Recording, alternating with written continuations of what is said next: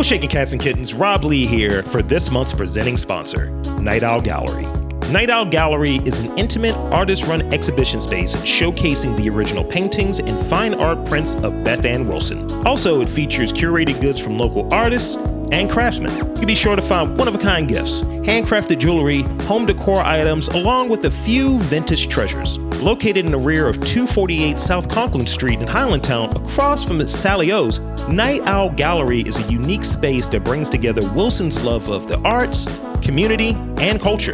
Additionally, Night Owl Gallery hosts an array of arts and crafts workshops throughout the year and participates in community events, many of which are free and open to the public. So in this ever-changing world, safety is their priority. So feel free to join them and hit them up online at w w w dot night owl dot gallery.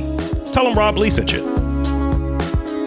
Welcome to Getting to the Truth in This Art. I am your host, Rob Lee, and this is on M T R Podcast.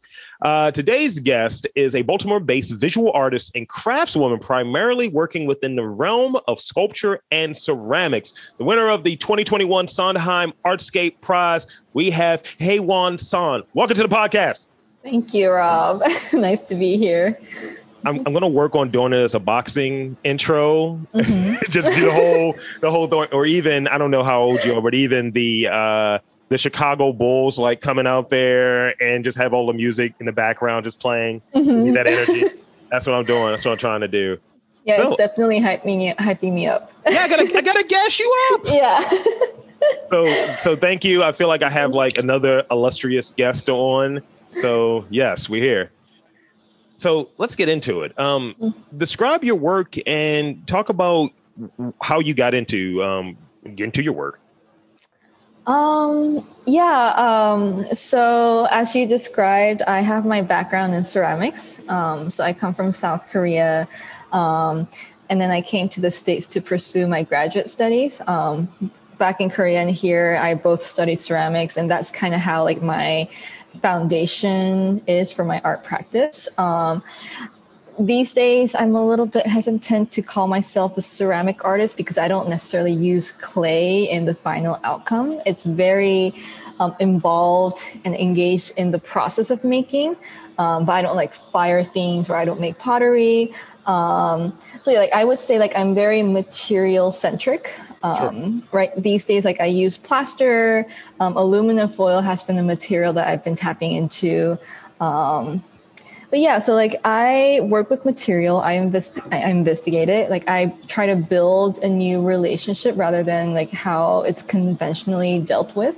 Sure. Um, so these days, um, I'm currently, I'm not in Baltimore. Currently during the summer, I'm in New York. I'm pursuing a summer residency. Um, and I'm trying to explore the imagery of my work um, rather than the physicality of the sculptures that I've been making. Sure. Um, so the residency that I'm doing right now um, is very focused on cultural exchange between the artist, um, intellectual exchange, or just even any kind of like exchange, like friendship or whatsoever. Yeah. Um, we also do a lot of studio visits. And I was very lucky enough to have a heartbreaking studio visit as my first one. uh, it was it was very challenging. Um, yeah. You know, I had so much pride on like being this um, artist who is like craft based, like dealing with materials physically. Yeah. Um, and I thought that was like the strong point of my work. Um, but this first um, studio visit that I had, um, the creator and the writer, she questioned the physicality of my work. She was like, she thought that was limiting my work mm-hmm. in some sense. So these days I'm kind of um, thinking between physicality and materiality, if they are intertwined or they can be separate. Yeah. Um, so I'm working, I don't know if you see like in the background in my studio, like I have some like images of prints hanging on the wall. I do. Yeah. So I'm trying to find a way um, to free myself from the physical material, but at the same time augment the materiality through another medium or like translating it to the digital or like the vir- virtual space. Um, so yeah, that's how I would describe my current practice. Um, yeah. And sorry, what was the other question? um, and uh, and ultimately, why did you um, go into art versus, let's say, wh- why did you go into this side of art versus, let's say, music, or versus uh, an, another area, let's say visual, like painting or something? Why'd you choose this particular discipline? Um, I don't know if I can say I chose it. Definitely at some point in my life, it was a decision that was made, um, but it wasn't very like autonomous. Um, so, you know, as a kid, I think like most artists would relate to this. Like as a kid, I just loved making. I loved drawing. Like I have four, I have three aunts, and I like they also like. They're very artsy. They doodle on their notebook. And like, I was that mean, like um, the the niece who would like doodle on top of their doodling and like make them really mad. um, so like, you know, just making and like drawing was part of my hobby or like my interest as a kid, like throughout my teenage years. Um, yeah. But I grew up in South Korea. So um, I don't know if you know about the South Korean education, but like it's very heated up. Like my parents, they wanted me to be professional. They wanted me to be educated. Mm-hmm. Um, so like in high school, I, I was really into math and like science, and I thought I would become like either a doctor or like an architect. Um, but when it came to actually applying to college, so in Korea compared to the United States, where you can Um, you go into college and you do this foundation year where you can explore different majors and then choose later on. Um, yeah. In Korea, you have to choose a major before you go into college. So you have to apply to a specific major, yeah. even before you know what you want to do. So like I was really struggling in my senior year in high school. Like when it came to the time of applying for college, like I was like, I don't know what I want to do. And like right. for the things I want to do, my Korean S A T scores doesn't meet the expectation. Well. Yeah. So I had this, um, it, I had this moment with my father, like really seriously discussing about my future, what I need to do. Um, and it was really interesting because my father, like for me, he was always very orthodox and like traditional, um, very strict. But when it came to discussing my future, Um, he will, he really looked into like what I enjoy in my daily life. And he yeah. suggested like, I know that you like drawing and making whatsoever. So like, why not study for another year, prepare to go to art school? So yeah. I was like, cool. Like I never knew I could pursue art as a profession. Um, I don't know how it's going to go. I don't know where it's going to go, but it means that I don't need to study for another year. I just need to work on a portfolio, which for me is like a fun thing. So like I took the deal and I um, I got into this college's ceramics program. And the reason I chose um, a ceramics major was very like vague. Like I knew nothing about the ceramics history. Um, I was just like, you know, I like making three D. Um, and among the craft materials, it was either metal craft or like ceramic craft. And I'm yeah. like, I'm not the metal kind of person. Like I had a, I had a really strong bias, like bias, like for the materials. Like to me, like ceramics, it just felt more earthy, more um, grounded, um, yeah. rough and like organic and natural. Whereas like metal felt more cold. Like it just didn't match my personality. Yeah. Um, and also like some kind of like romanticism kicked in. Like I see a lot of ceramicists and like, you know, like soap operas or like movies, and it just seemed like, you know, that's something I can see myself doing, like, you know, wearing yeah. an apron and like putting clay all over my body. so, so really that was the simple reason, like, you know, no like research. Um it was very like instinct, um like an instinct of like, okay, this material I think I can go with my personality. So like I chose ceramics. Um so yeah, somehow because my parents, they wanted me to be like, you know, they want me to go to grad school and like become a professor. Um, but, and that wasn't my goal, but I took their support because they were going to pay for my college. So I'm yeah. like, you know, why not? Like, why not take the chance? So that's how I kind of ended up here. Um, yeah. I dig it. I dig it. I, I, um, yeah, I mean, when you, when you touched on the, like, I guess the difference between these the ceramics early on versus, let's say, like metal, have you, I immediately thought like, you're not really touching metal. I mean, mm-hmm, for it to yeah. be molded, it's uh-huh. like, do, do you want to keep your fingers? Do you want to keep right. things to look a certain way? Uh, mm-hmm. So can you see like, and, and maybe this is a, a little off because of like, I think my understanding of, of, of what you're doing, I, I kind of view it as like transmutation in some ways, or almost like alchemy or what have you. And it kind of touches back, at least from what I'm hearing, um, some of the stuff you did earlier, I was like, I'm drawn over this. Mm-hmm, and mm-hmm. uh, so so can you see the potential, like form, like the the end result as you're working through it? Or can you speak on that that process, like maybe physically or, or, or psychologically, like what you're thinking and going through your process?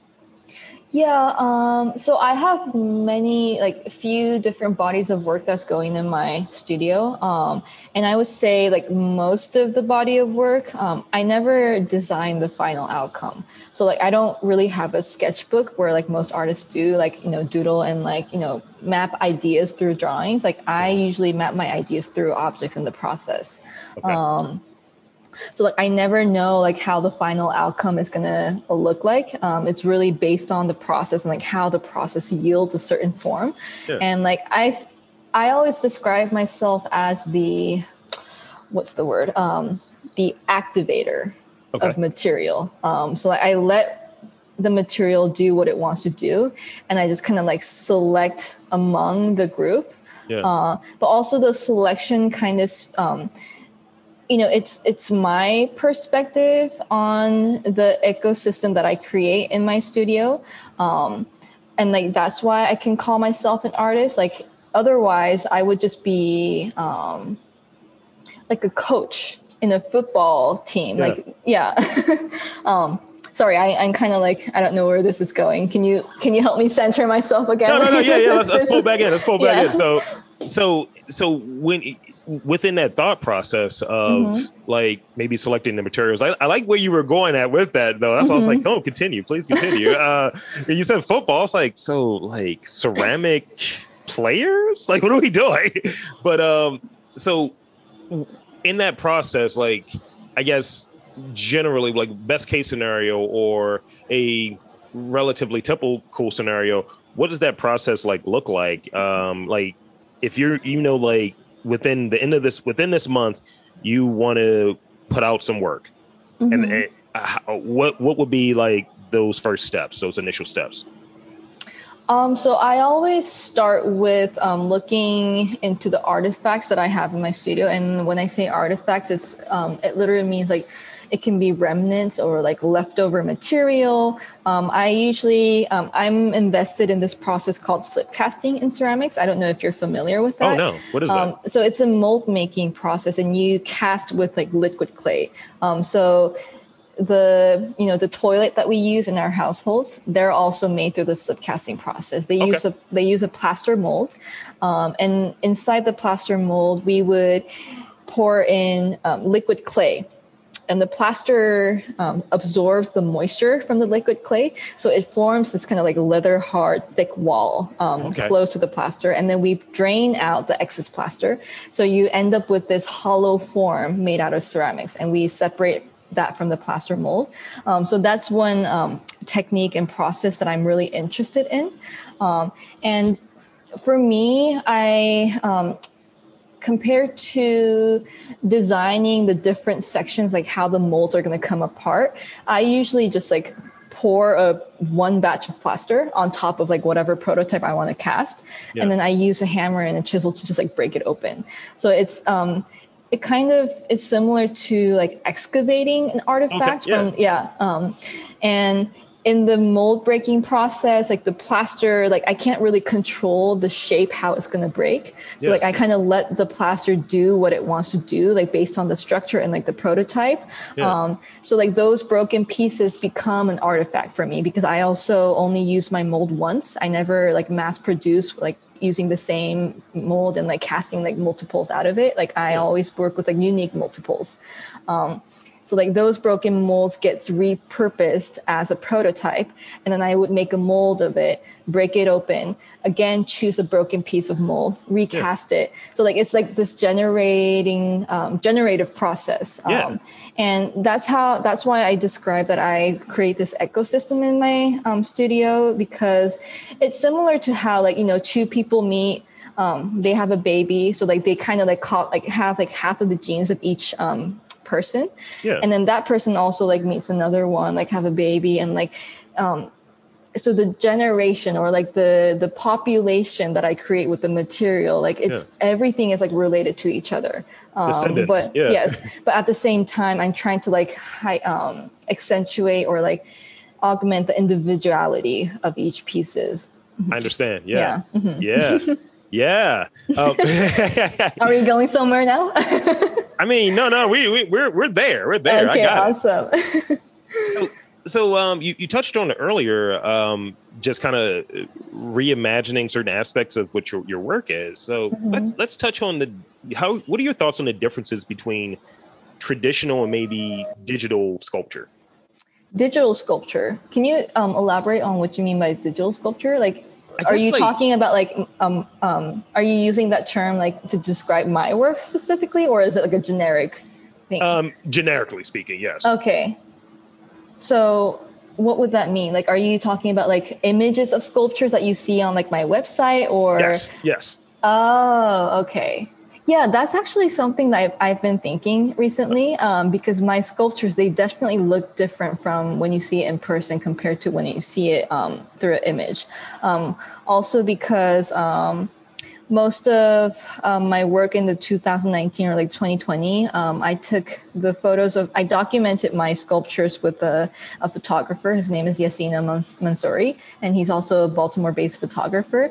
And like we worked in a way, um, rather than trying to capturing how the work looks in person, like we really experimented with the light to kind of um, accentuate the structure of like how the sculptures or the objects look like. So, um, sorry, what was the question again? No, no, no. So, so Tradition, uh-huh. yeah, traditional so, versus digital. Yeah.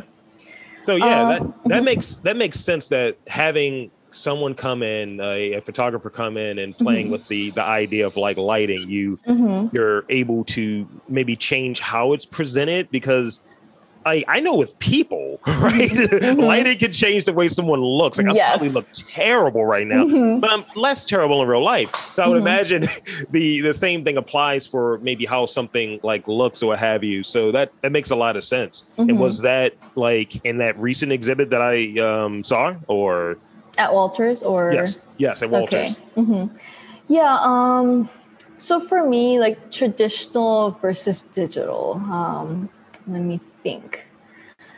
So I definitely had an insecurity of like presenting my work online, um, especially these days, you know, Instagram is a huge part of like the artistic practice. Yes. So like there's, um, you know, personally for me, when I look at someone else's work on Instagram and the same work in person, like I oftentimes have a disappointment because like the image doesn't match how, you know, the physical work looks like in person. It's like yeah. being catfished. So, so wow. I feel artistic catfishing. Thank you. Artistic The catfishing, yes. But and like so my insecurity was like, am I doing the same thing? Like I feel like sometimes my image looks better than how it looks physically. And also um, because the way my work is um, photographed, yeah. I think a lot of people are um, question the scale when they just see the image. Um, right. And in person, my objects are actually very like um, reference the domestic size of like objects or like they're very like handheld sizes. Yeah. Um, So um, for a long time, like I tried to separate um, the traditional and like I would say like physical compared mm-hmm. to traditional. So the yeah. physical and the digital. But now um, I'm being comfortable with that separation. Um, so, you know, like sometimes you're as an artist, you know who you are, like what kind of qualities you hold. Right. And at the same time, when you're trying to present yourself to the public, even though like the um, partial aspects that you're um, promoting as an artist, they might be very like genuine. But mm. when you try to like put together a story, they kind of feel a little bit like manipulated or like manufactured and like fake. So I'm, but I'm trying to feel comfortable with that. Um, I'm these days I'm thinking of like the digital realm as a alternative physical rather than something virtual and like separate. Um, yeah. Does that answer yeah. the question? No, it does. And I, and I think it, I think it goes into kind of that spot where we're a little all over the place as to when we can go in, when can we not go in and things like that. So mm-hmm. people have to think of alternatives to really mm-hmm. have their work get experienced in, mm-hmm. in some way, shape or form. Mm-hmm. But, but, but stepping back, you, you, you mentioned, uh, like you, how artists kind of perceive themselves, how they present themselves. Uh, mm-hmm. so, if someone is like, yeah, pitch yourself, what, what what's your um what, what are those three qualities that you think are most uh, uh, uh, pertinent for yourself. Like if someone is like, describe yourself in, in this way, what are the three traits that describe you as an artist? I'm definitely original, but in the sense that I'm not original. It's like, it's similar to mold making where like, um, okay, I'm just going to give the three like phrases or like um, sentences or words first. So like I'm original, but not at the same time, not original. That's one thing. Yes. Um, the second thing is um, my process is very O C D, but A D H D at the same time. I like that. It's, it's a butt there. It's always yeah. a butt. Yes. What's the last one? What's the last one we got? It's a butt in there. We know that's a part of it. Um, and my, um, the third thing to describe myself as an artist, um, I have to say, like, I'm very true, but like fake at the same time. Like, yes. uh. Which one do you want me to elaborate on first? uh, let, let's go in order. Let's go in order. That was okay. that was great. That was great. Like I'm good, but also I'm bad. You know, like like what do you mean? Yeah, I mean, but I think they all like you know they they all have like the same through line. Um, yeah. So like, I think my work comes out as original. Um, you know, I'm just gonna you know own it. Like it's, it might sound cocky or like arrogant, but I feel like. I never seen someone do the work that I do. And the, not in the sense like, you know, I'm creating a new discipline. It's more like the way I find my forms and shapes mm-hmm. um, and how, um, um, like literally, like, you know, I'm doing visual art. So like visually, I haven't seen someone else do what I do. Um, right. But at the same time, this is only po- like the work that I make is only possible because of the conventional or like traditional path that I've been learning through craft. Um, mm-hmm. So like if I don't have the um, my background in craft, I wouldn't be making something that I, I'm making. So like I'm learning these days that like there's no such thing as like true originality. Like original, like the sense mm-hmm. like the definition of original comes from like copying personalities from like other people and like putting them together in your own unique way. There's nothing about like um so there's this exhibition called Shapes um Shapes from Nowhere at Met. Um mm-hmm. It's a ceramics show, and I feel like that title is a very contradicting because like there's no such thing as like shapes from nowhere. It has right. to come from somewhere. It's just the combination and like how you construct it together that might look um, otherworldly, but it doesn't yeah. mean you can't disregard or you can't violate violate the history of like whatever shape or like where it came from. Um, yeah. So like in that sense, like I feel like I became an original person, but this is only because of like whatever background or culture I hold. Um, I get what you're saying. As a yeah. person. Yeah. yeah. Mm-hmm. And what was the second thing I said? I don't remember. No, I think I think that's fine. I think that I think that's fine. Delving into it because uh, I was I was enraptured. I was like, oh, tell me mm-hmm. more. Tell me more. I know there was a button there. No. mm-hmm. But yeah, that that's like. I always have a butt, you know, physically and metaphorically. Like I always have a butt. So we have artistic catfishing and metaphoric butts. That's what yes, we have. Yes. All right. We, we're getting quotables here. We're getting all of the quotables. I love how you're just like paraphrasing for me. Like, yeah, this, this is what I do, you know, podcast. Uh, and, but yeah, the, that, that notion, um, and, and maybe this applies in kind of what I do. Like mm-hmm. I, I tell people all the time, like in, in doing this podcast stuff, it's like, this is nothing quote unquote original. My take mm-hmm. and my approach to it might be original and unique to me because it's me doing it. But mm-hmm. people, you've been interviewed before, you've answered questions before, and maybe mm-hmm. there is some overlap, mm-hmm. but you may not have had an interview that's done in this fashion or mm-hmm. had a person that's, you know, had you, you know, you're, you're laughing at or whatever, you're, you're interacting in this mm-hmm. manner. So it's new while being familiar or old or what have you. And I mm-hmm. think that's, that's the way I kind of look at it. So I definitely mm-hmm. resonated with that first one. Mm. It is, it's my first podcast um, to say, yes. Oh, wow. Yes. I, Illustrious. I'm no longer a podcast virgin anymore. So we have... We have three things now. Now, yes. There's a limit. There's a limit we can have here. All right. So um, I have I have two more questions for you. And again, thank mm-hmm. you for your time. This is this of is going course. well. Mm-hmm. Uh, so memorable, memorable responses um, to your work. What, what's mm-hmm. something that comes to mind? Like, do you go to, and I know it's a little weird because of COVID and all, but are you around to see people as they experience your work, or do you, have you read about your work and kind of say, okay, yeah, that's really memorable. That's going to stick with me, how someone received my, my work or viewed my work. Mm. Um, so I would say like um, very recently, I've been able to interact um, with people and like show my work in person. Like in the past, like a couple years, it was mostly through um, images of my work. Yeah. Um, like either if it's like an application or like doing virtual studio visits or like just even Instagram, like Instagram and like um, what artist websites have really like taken over my practice somehow. Um, it's the same way like how you're presenting yourself um, through um, like if you're if you have a selfie of yourself, mm-hmm. um, is that you or is that just an image of you? And like that's how I I felt about my objects these days, um, because like I communicate mostly with images. Yeah. Um, sorry, what was the uh, the re- memorable responses? Yeah. Um, I've been recently hearing that my work feels very bodily.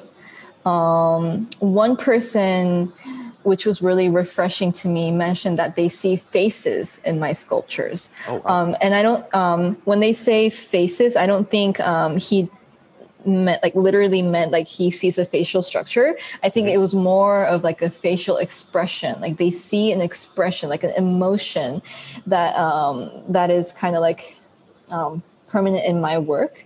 Um, so that's one thing I'm trying to really tap on, like rather than trying to like over intellectual, like, intellectualize my work. Yeah. Um, I'm really just going with the emotions and like how my objects like speak to me through the, um, so like the structure becomes an expression. Yeah. And like there's this like um, non-personal, like unhuman, like emotion that's mm-hmm. being expressed through my work that I'm trying to like understand. Yeah. Mm-hmm. So yeah, like that would be one of the most like memorable responses um, that I gained, um, received these days. Mm-hmm. I dig it. Yeah. Mm-hmm. Now, here's the last question. Mm-hmm. Now, if you've, if you've, if you've been listening to the podcast, some of the earlier ones, people were nervous about this question. What is it? I heard, I, I, I have to admit, like I um, listened to one Hosey, Hosey's yeah. um, interview that you had. Yeah. yeah. yeah. So this, this one is not going to be a scary one. So you're good. Uh, mm-hmm. But describe, um, describe your experience in Baltimore and, and, and what does it mean to, to be an artist with connections to, to Baltimore? Oh, that's a really hard question. It's, it's like a really simple one, but a very hard one. Um, especially because I'm going to be honest. Um, Simple but hard. Okay, that's another one. That's a fourth yeah. one now. I'm going to be honest. I didn't come to Baltimore because of Baltimore. Okay. I came, so I went to school outside of Detroit.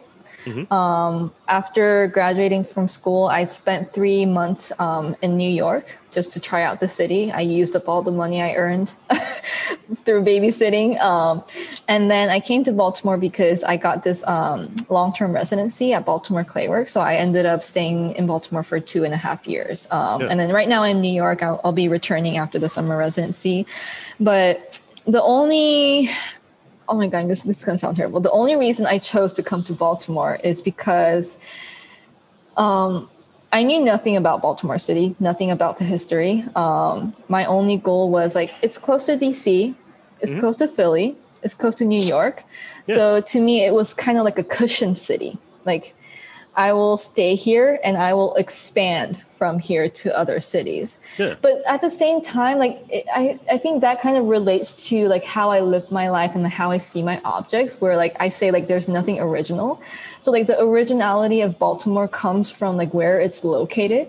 Mm-hmm. Um, and it's very, my my impression of Baltimore is that it's very raw. And that's such a precious quality that it that a city can have. Yeah. Um, it might mean that it doesn't have a character yet. Like, I'm talking specifically in the art scene, sure. um, especially because, like, you know, it has a huge art school. And like, if it has a huge art school, like the expectation is that, you know, the graduate students will, like, they will linger around the um, the city and like create this like really vibrant community. But I don't think it's quite there yet. I yeah. think a lot of um, graduates from, you know, MICA, um, they still tend to go to Philly or like New York.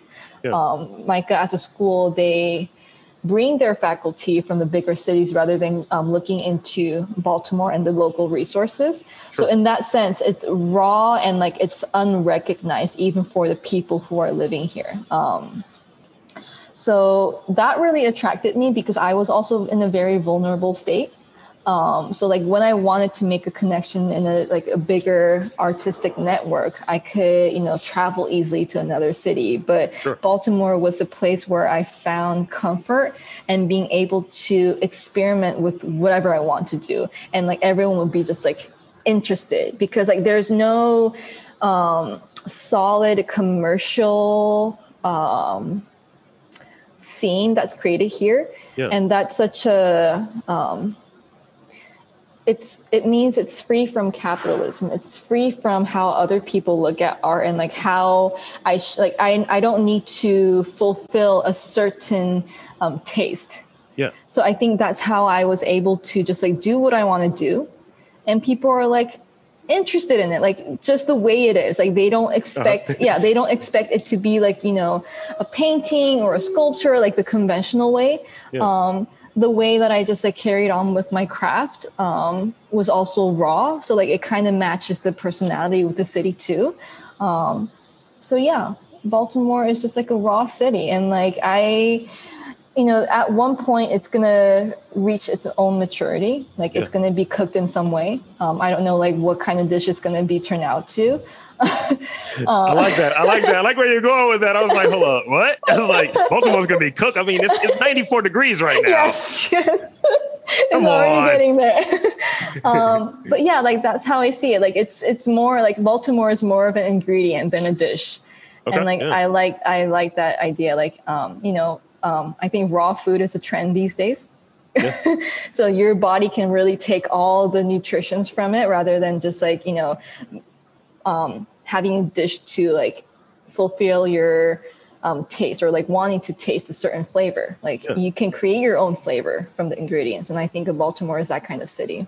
And I, I feel like I read something that kind of kind of pins that up is it's that potential. It, it's just like seeing the potential in something, mm-hmm, mm-hmm. whether it be in the way maybe some some form is created, but seeing the potential that can be there, I think mm-hmm. that's I think that's kind of what you're getting at with with Baltimore mm-hmm. being raw. Mm-hmm, mm-hmm.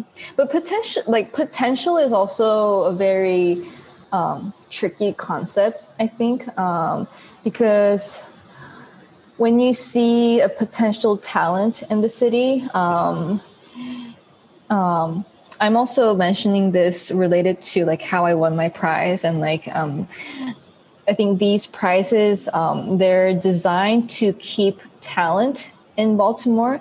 But yes. I really believe that like through these like artistic opportunities, they should not try to keep the um, the talents in Baltimore, but it, it should just be a way of discovering talent and letting that talent go wherever it wants to go.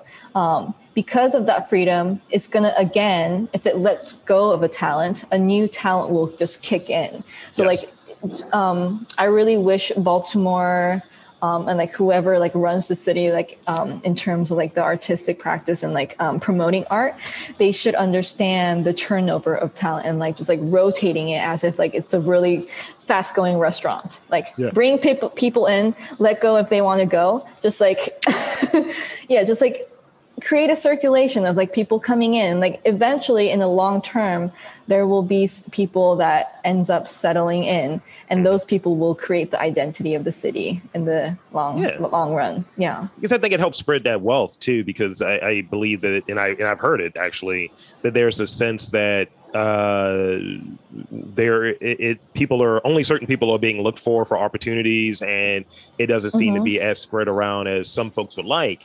But I think to your to your point, if you're if it's being treated like, well, let these artists go wherever, you're not going to hold them here. Mm-hmm. And you're able to feel like you're enriching the community that that exists, as opposed to maybe someone that's here for a season, as it were. Mm-hmm. Mm-hmm.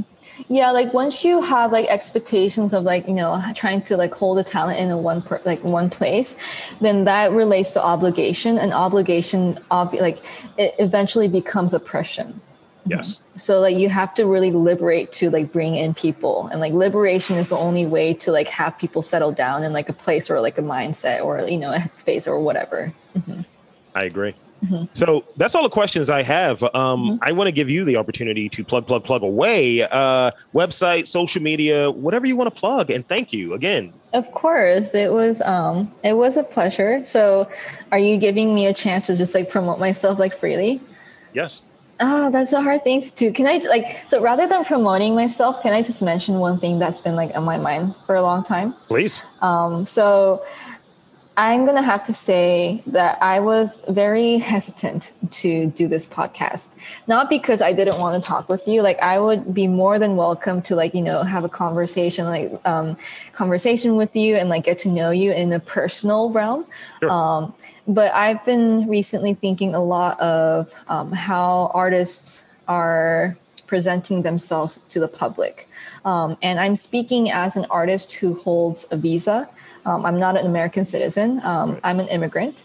And so I'm currently I'm under an artist visa. It's typically called an, called an artist visa. Um, the official term, I think it's um, individual with exceptional talent or exceptional ability in the arts or the, um, yeah. the sports. So like I'm exceptional, like somehow. But I want to say that um, my practice in the past three, four years has been really driven and um, identified through the public events that I carry on, like exhibitions, publications, interview, like this podcast would be also one of it. And oftentimes artists don't want to tell their stories. Like they want to stay quiet. They want their artwork to speak for them. Yeah. And I think um, it's really neglected because um, neglected that some artists, especially immigrant artists, they are forced to prove themselves through these like public events that they are an artist because because of the nature of the visa application. You want to like, the U S C I S doesn't know about anything about art. They don't know anything about art practice, so they need like a concrete or like a solid evidence. Um, they will only treat you or like validate you as an artist if you have exhibitions, if you have interviews or publications. So that's why I'm kind of like keep on carrying on with these um, opportunities. I yeah. feel like at this point I became an opportunity hoarder. Like, I'm just like, opportunity, okay, come, like, I'll put you on my resume and like, that will help me to like, um, you know, find my place as an artist in the United States. So yeah. I'm not very happy with how I'm perceived or like currently um, seen publicly as an artist. Like there's a huge gap between like how I see myself and as an artist and like how I put myself out there in the real world. And like, this isn't because, you know, like, um, I want to build my resume. It's more because the system mm-hmm. only um, requires me to do this in order to stay in this country. Um, so I just want to, you know, just shout out to all the immigrant artists that are living in the U S. Um, I know there's this huge gap and like identity crisis between like how you want to be an artist and like how you should be an artist um, to stay here. So like even, um, for the people who are listening to this podcast or like the people who are just like in general interested in art and therefore artists, I want them to consider um, how this kind of like system kicks in um, in our identity building. Yeah. That's that's that's important. And, and thank you for um, for sharing that. Because uh, I think it is. I think you're right. It is something that's overlooked. And I'll, I'll tell you off mic because I don't want to put this on here. But I'll tell you off mic about um, how I relate to that. Uh, so, um, again, thank you for being on the podcast. Um, yeah. So I'm Rob Lee for Hae Won Sohn saying that there is art in and around Baltimore. You just got to look for it.